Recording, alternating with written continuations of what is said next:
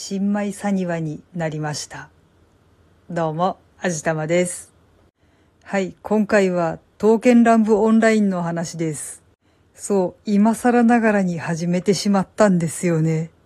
ただまあ、やり始めてちょっと思い出したんですけど、確かこれ、パソコンでだけ遊べるブラウザゲームだったような気がするんですよね。ちょうどそのくらいの頃にアカウントを作って、ほんのちょっとだけ遊んでいた記憶があったりなかったりします。携帯のアプリになって、手元でだけ遊べたらどんなに楽だろうって思っていたら、結構経ってからスマホのアプリとして出ていて、でももうその頃には興味をなくしていて、おまけにパソコンのアカウントももう忘れちゃってて、そのまま過ごしてたんですけど、なんかまたちょっと思い立って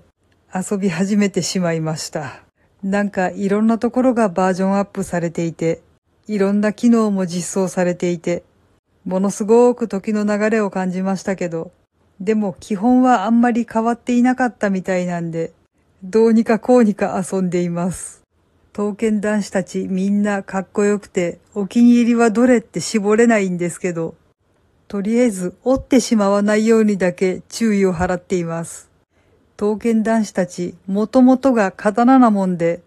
ダメージを食らいすぎると本体の刀の方が折れてしまうんですね。で、普通のゲームみたいに戦闘不能です、後で治りますではなくて、完全にロストしてしまいます。ただゲームの性質上、新たに打って作ることができたり、そこのステージをクリアするとドロップしたりはするんですけど、そうじゃないんだよな。確かにデータとしては同じものなのかもしれないけど、やっぱり一緒に戦ってきて愛着も湧いちゃうし、無理をさせすぎて壊してしまったっていう罪悪感もあるし、何より折れてしまった、壊れてしまった時に最後に言い残すセリフがかなり悲痛なものが多くて、そんなの聞きたくないから絶対に折らないって固く心に誓ってしまいますね。ちなみになんで知ってるかっていうと、私自身は折ったことないんですけど、YouTube に破壊されてしまった時のセリフ一覧みたいなのを上げてくれてる人がいるんですよね。聞いてると心が痛くなるので、このセリフだけは絶対に聞きたくないってものすごく思いました。えーと、ゲーム本体の話を全くしてないんですけど、今回はこの辺りにしてみたいと思います。またちょっと言いたいことがまとまったら別の配信に載せるかもしれません。